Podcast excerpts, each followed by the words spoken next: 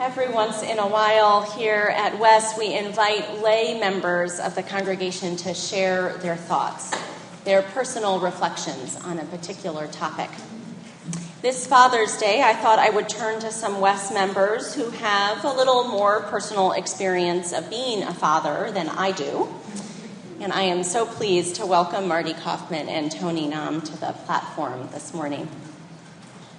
As you listen to their experiences, each of them deeply personal and individual, particular, I invite you to consider a few questions. What of their sense of fatherhood resonates for you in your own fathering or as the child of a father? How is their sense of fatherhood separate from parenthood? Or is it? How has being a father changed or influenced their sense of being a person? So I invite you to hold those questions in your mind and in your heart as we hear from Marty and Tony. Good morning. In the interest of breaking new ground, I believe these words have never been uttered anywhere before. I'd like to open with the wisdom of Keanu Reeves.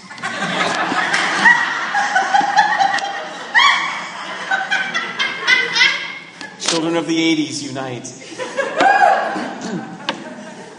it's from the movie Parenthood, which is pretty appropriate for today, and uh, I will have to trim a little bit at the end due to the nature of the language. But you need a license to have a dog, to drive a car. Hell, you even need a license to catch a fish. But they'll let any blankety blank blank blank and be a father. and there is some truth to that. The barriers to entry are not that great, but that does then. that was completely unexpected. The lesson learned is to never throw in a Keanu Reeves quote that you didn't already have in your notes. but what that does mean is that it does require some thinking about what it means and how is it going to work for you and how do you be good at it. And so, not too long ago, or a while back, I was reflecting on fatherhood and ended up creating a document that I wrote down called A Pledge to My Children. And in that pledge were eight promises, and I'm just going to read to you what those eight things were and a little bit of the commentary I had, and then, and then talk about it for a moment. The thing is, though, once you write something like that down, it's too easy for it to become a scorecard.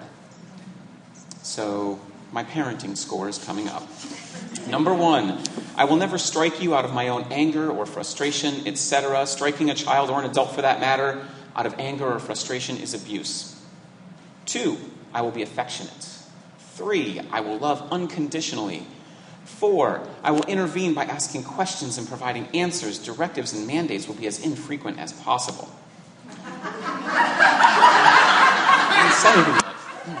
I ascribe to the live and learn theory. I feel that with the right information, you can make the right decisions. I agree to disagree. Your views do not have to mirror mine. I will be tolerant of any discrepant views, as I hope you will be of mine. Six, I will be honest about my emotions. I won't let my emotional life confuse you by sending mixed messages. The way I feel is always open as a topic of discussion for you. Seven, I will answer questions honestly. There are some exceptions, mainly focused around holiday seasons. I know this is dishonest, but it's a sacrifice I feel will assist you in socialization. and number eight, I will be there. Simply enough, I will be there for you, whether it's helping with homework, watching you play soccer, please play soccer, or just spending, I wrote that, um, or just spending time together. I will always be your biggest fan and supporter, but not an obnoxious little league parent, and you will never have to say in your life, I wish my father were there. Not bad as aspirations, right? Pretty good. My children are three and six right now, but here's the thing I wrote that almost 20 years ago. Yeah, yeah, I, was odd. I,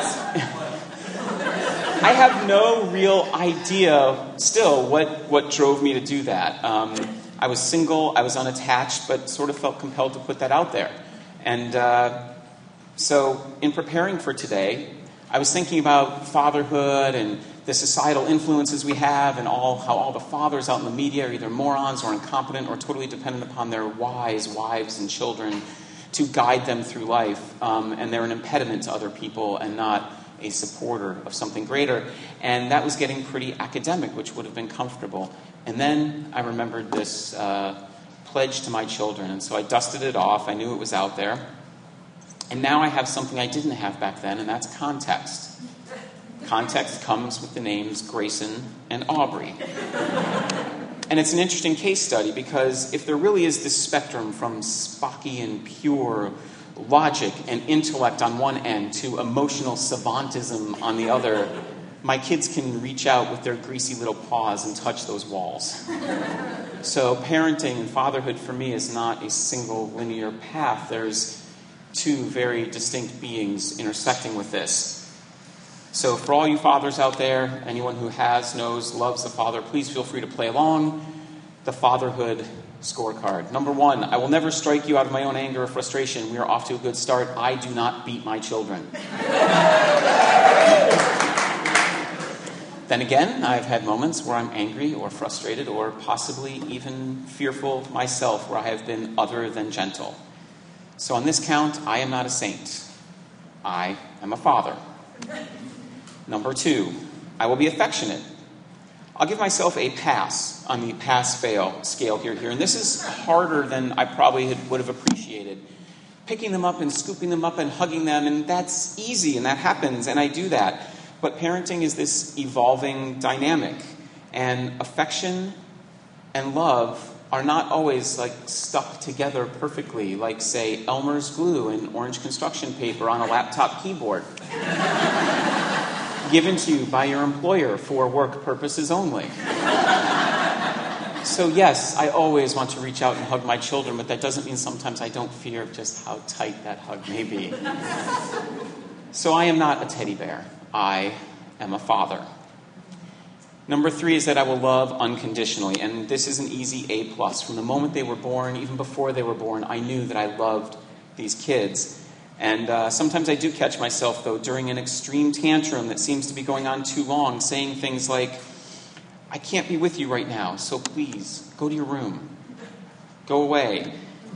And then there's that pause, and then the next wave of screaming starts. And in that moment, I'm not sure if it was just the continuation of the tantrum or this little glimmer of realization that maybe daddy doesn't want me. And so it's all I can do in those moments to stay the course and do the right thing, which is tantrums don't get us what we want. But what I really want to do is just get down on one knee and make sure that they know that there is absolutely nothing I want more than to have them know that they are always loved. So I am not a flight risk, I am a father. Number four, I will intervene by asking questions and providing answers. Directives and mandates will be as infrequent as possible. As you probably have guessed, fail, fail, fail. How wonderfully, blissfully ignorant this was.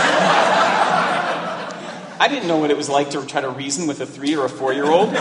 Sometimes intervention needs to be swift and absolute. There are mistakes you are not allowed to make under our roof. Just sitting back and watching what happens to the flowing hair of a $2.99 princess mermaid doll as she tries to dry her hair by the family candle. This is not a teachable moment. This is a directive to sit Ariel's half naked ass back in the tub where she is happy and the directive that the next time she, any doll feels like doing something like this, we can make a pretend fire out of orange construction paper and Elmer's glue. or not. I am not just an observer, I am a father.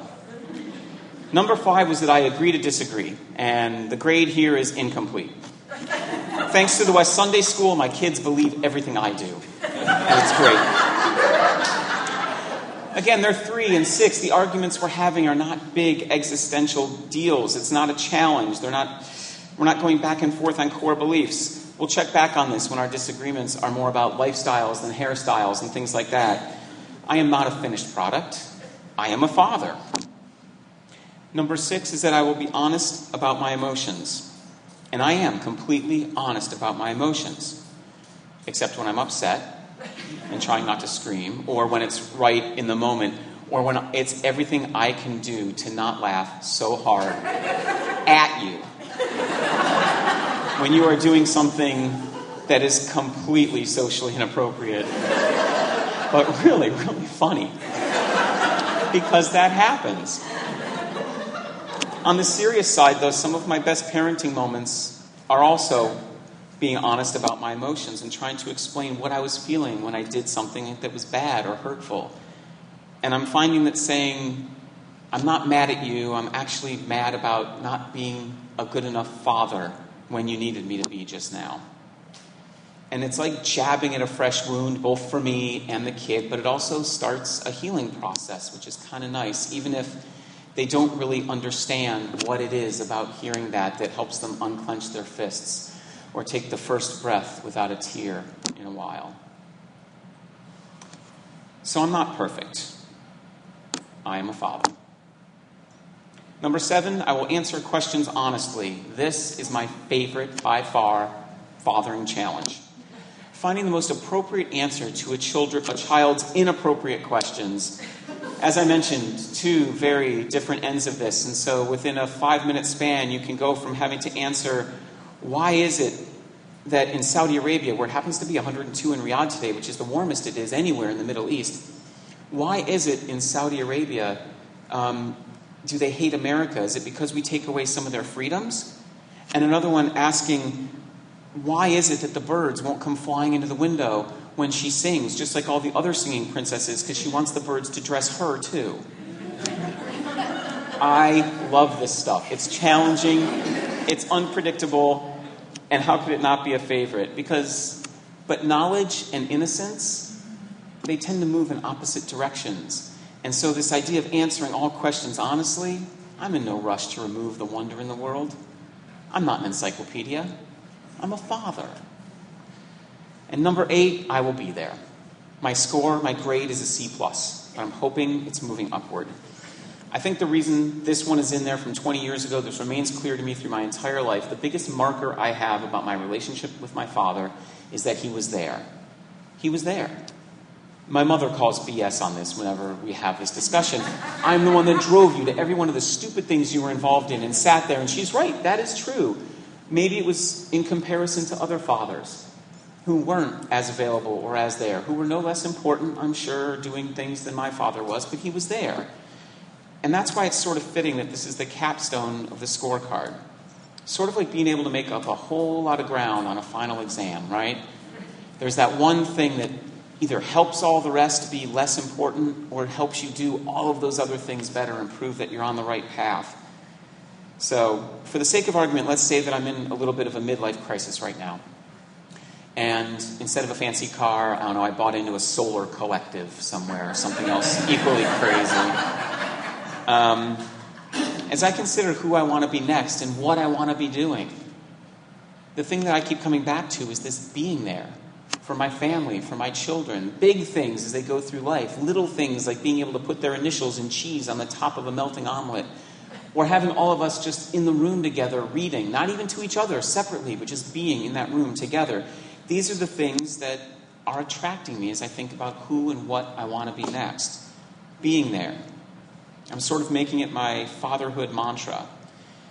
So I only gave myself a C plus. I'm not a full and equal presence in our child's lives, but it's where I'm focusing my attention in summer school. Every little bit here is going to go a long way. Just be there. I'm not the other parent. I am a father.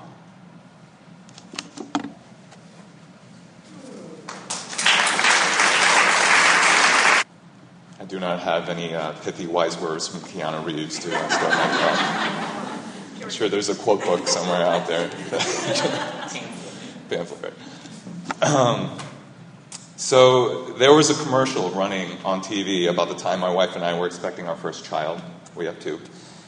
And uh, in the commercial, a man is seen peering through a plate glass window, watching a mechanic check over his car. And the man seems anxious. And a voice is heard over the scene a rich baritone voice full of mystical male wisdom like some aged, weather worn cowboy, listing the virtues of preventive auto maintenance, brakes in particular. And the mechanic finishes and slowly lowers the car off the lift, and as the body of the car passes the man's face in the window, the rear passenger seat comes into view, and there in the car is an infant car seat. And there's some tagline about the value of what's riding on those tires, but it's the man's face that really sells it. There's a kind of quiet satisfaction. Not an expression of victory, but a sense that he's done the right thing, his fatherly duty, and all is right with the world. When I saw this commercial sitting there next to my pregnant wife, I thought, I am so getting my brakes checked. I'm going to get them checked every month. there must be some kind of high associated with this kind of thing. You know, nature's way of ensuring that you're going to do your part. It's like nesting for dads. Because I feel it. You know, it's like candy held out on a piece of string, and I want to jump up and catch it. I feel it. I feel it when I drop off my daughter at school and I wait until she reaches the top of the stairs and is inside before I drive away. I feel it when I hammer down that loose nail in the doorway to make sure no one scrapes themselves when they're walking by. I feel like when I go to the store to buy juice and I get the kind with the vegetables mixed in, because even though our kids actually like eating vegetables, it feels good to stink that little bit extra in. I feel it when I take the car to the shop and I ask them to check the brakes. I feel like a father. So there are these moments, and there are some more fun moments too, like wrestling on the living room floor and going out for ice cream and reading books before bedtime. And I think, I got this. A father thing. No sweat. And then there are other moments. moments that test the limits of human ingenuity and endurance. Moments that hide in seemingly simple everyday things, like trying six, seven, eight, or nine times to get them out of bed and into something relatively clean, or they will go to the bus stop in their pajamas, so help you the high stake negotiations over that one particular marker that each must absolutely have at that exact same absolute moment, or they will both die. Knowing that there is nothing you can do to stave off the oncoming tantrum and ear piercing scream, because really, how do you get an imaginary friend to share their imaginary toy? I like to say that I've handled these situations with kindness and humor all the time, with a gentle voice and a calm, encouraging hand, as all good fathers should. But I can't. I'm not sure I could even say most of the time 50 50 at best. And it's in these moments when I feel less like a father and more like the worst human being on earth. I've never hit my children. Though I would be lying if I said I'd never picked them up or sat them down a little more forcefully than I should. I have yelled at them, I have used harsh words with them. I could pass it off as just tough love, as that part of a father's job is to instill discipline and respect. But I don't think I would feel quite so bad about it afterwards if I really believed that was true. It can be especially challenging with our oldest because with our oldest, we've now added talking to the picture. I can remember a time when my wife and I would stare at her when she was just a few months old and, and just wonder what it would be like when she could finally talk. What, what are the amazing things that she would say? it's strange that it didn't occur to us that when you can talk, you can also argue and she can argue with the best of them. Unfortunately for us, I like to argue too. Nora will tell you that no two people can get into it, can wind each other up as faster than the two of us when we decide to, to get into something. They say the traits we often admire the most in adults are the ones we find the most difficult in children. And in that respect, I'm very proud of the way that she can stand up for herself and argue her position. I just wish it weren't over getting dressed in the morning. But there is hope for us. I'm going to tell you now about the single hardest thing I have had to do as a father so far. It was a weekend afternoon after a long, busy day, and Anira and I had one of our worst fights yet. A real screaming, kicking, slamming of doors kind of fight. I can't even recall what it was about, but I'm fairly certain it wasn't nearly as serious as the fight itself. After we had retreated to our respective corners, she in her room and me in the kitchen, I had this realization. And it was like a punch in the stomach. It was that hard to admit. I realized I was wrong. Not about the argument, Maybe I was wrong about the argument. Maybe not. But I was wrong because I was the father. It was my job to step back, take a breath, help us figure it out. And I have failed. And as hard as it was for me to admit that to myself, I knew it would be even harder to admit that to her. To say I was wrong, I failed you, and I'm sorry. But I knew it was something I had to do, not the next day, not the next week, right then and there. Because if I couldn't do that for her, how could I ever expect her to do it for anyone else? To simply say, I'm sorry, I was wrong. To ask for forgiveness and to forgive.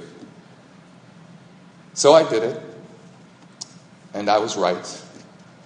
It was hard. Just this last week, I had another one of those frustrating afternoons when all those little things again tested my patience, and yet again I was failing. And Anira was doing her fair share of pushing back and arguing and nagging and alternating between complete defiance and the childhood equivalent of an NBA flop. That, okay. okay, good. and I tried my best to keep my mouth out of it to not fan the flames, but I quickly hit my limit. I retreated upstairs to take a break without notifying my wife or getting her consent, by the way. I know I'm working on that too. I lay down the bed and I tried to unwind. And then something happened that I didn't quite expect. I heard the quiet sound of someone climbing up the stairs up into our room and walking over to the bed. And without a word, Anira reached down, reached her arms around my neck, kissed my cheek, and said, I'm sorry I made you feel bad. I'm really working on it. And I'll try harder next time. And I said, okay. That was a moment that was eight years in the making. And it was pretty wonderful.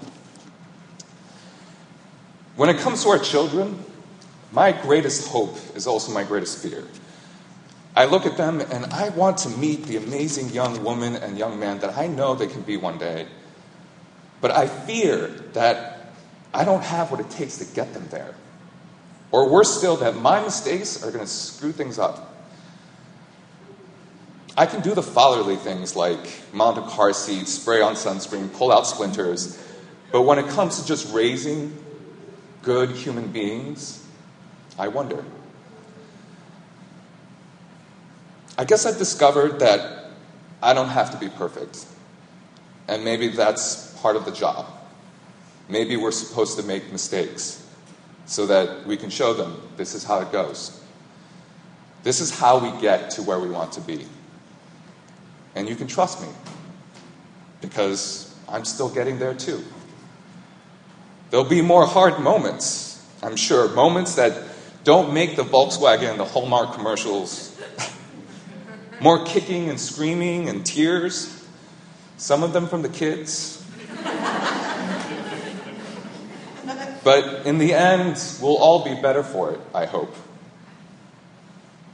We haven't even gotten to big stuff yet, you know, like dating and driving and dating. But we'll get there. And I'll be sure to check the brakes. Thank you.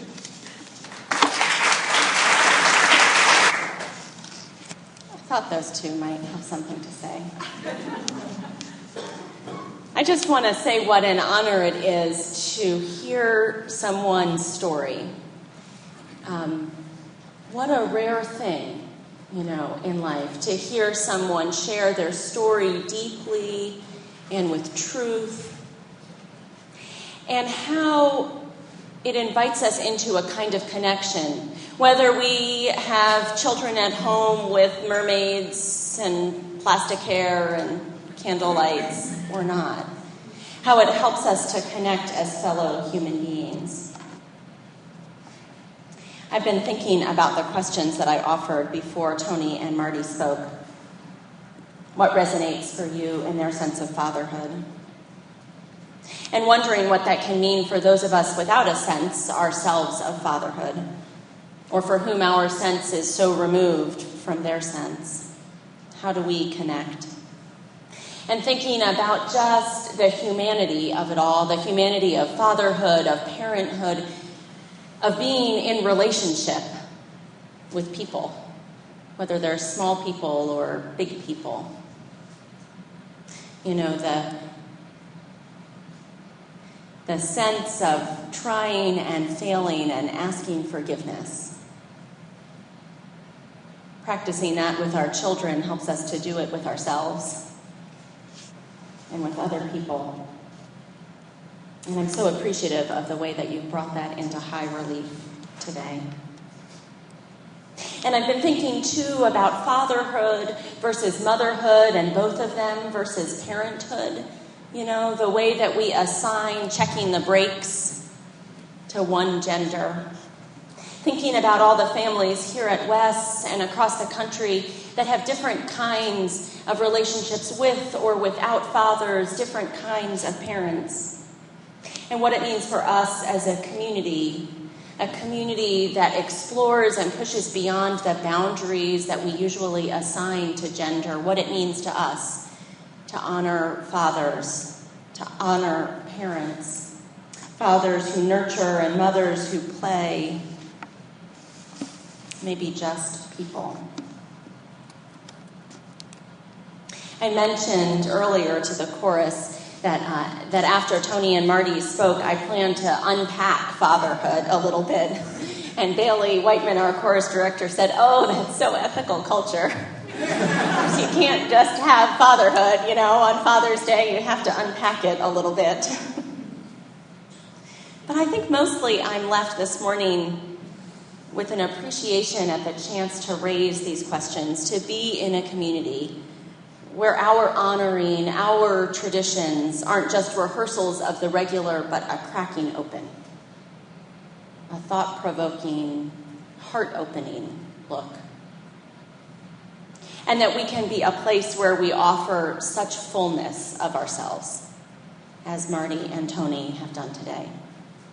And so I, I end just with thanks for bringing the fullness of who you are as a parent and as a person to this place, and gratitude for this community for being the kind of place that receives each of us in our fullness. Thank you.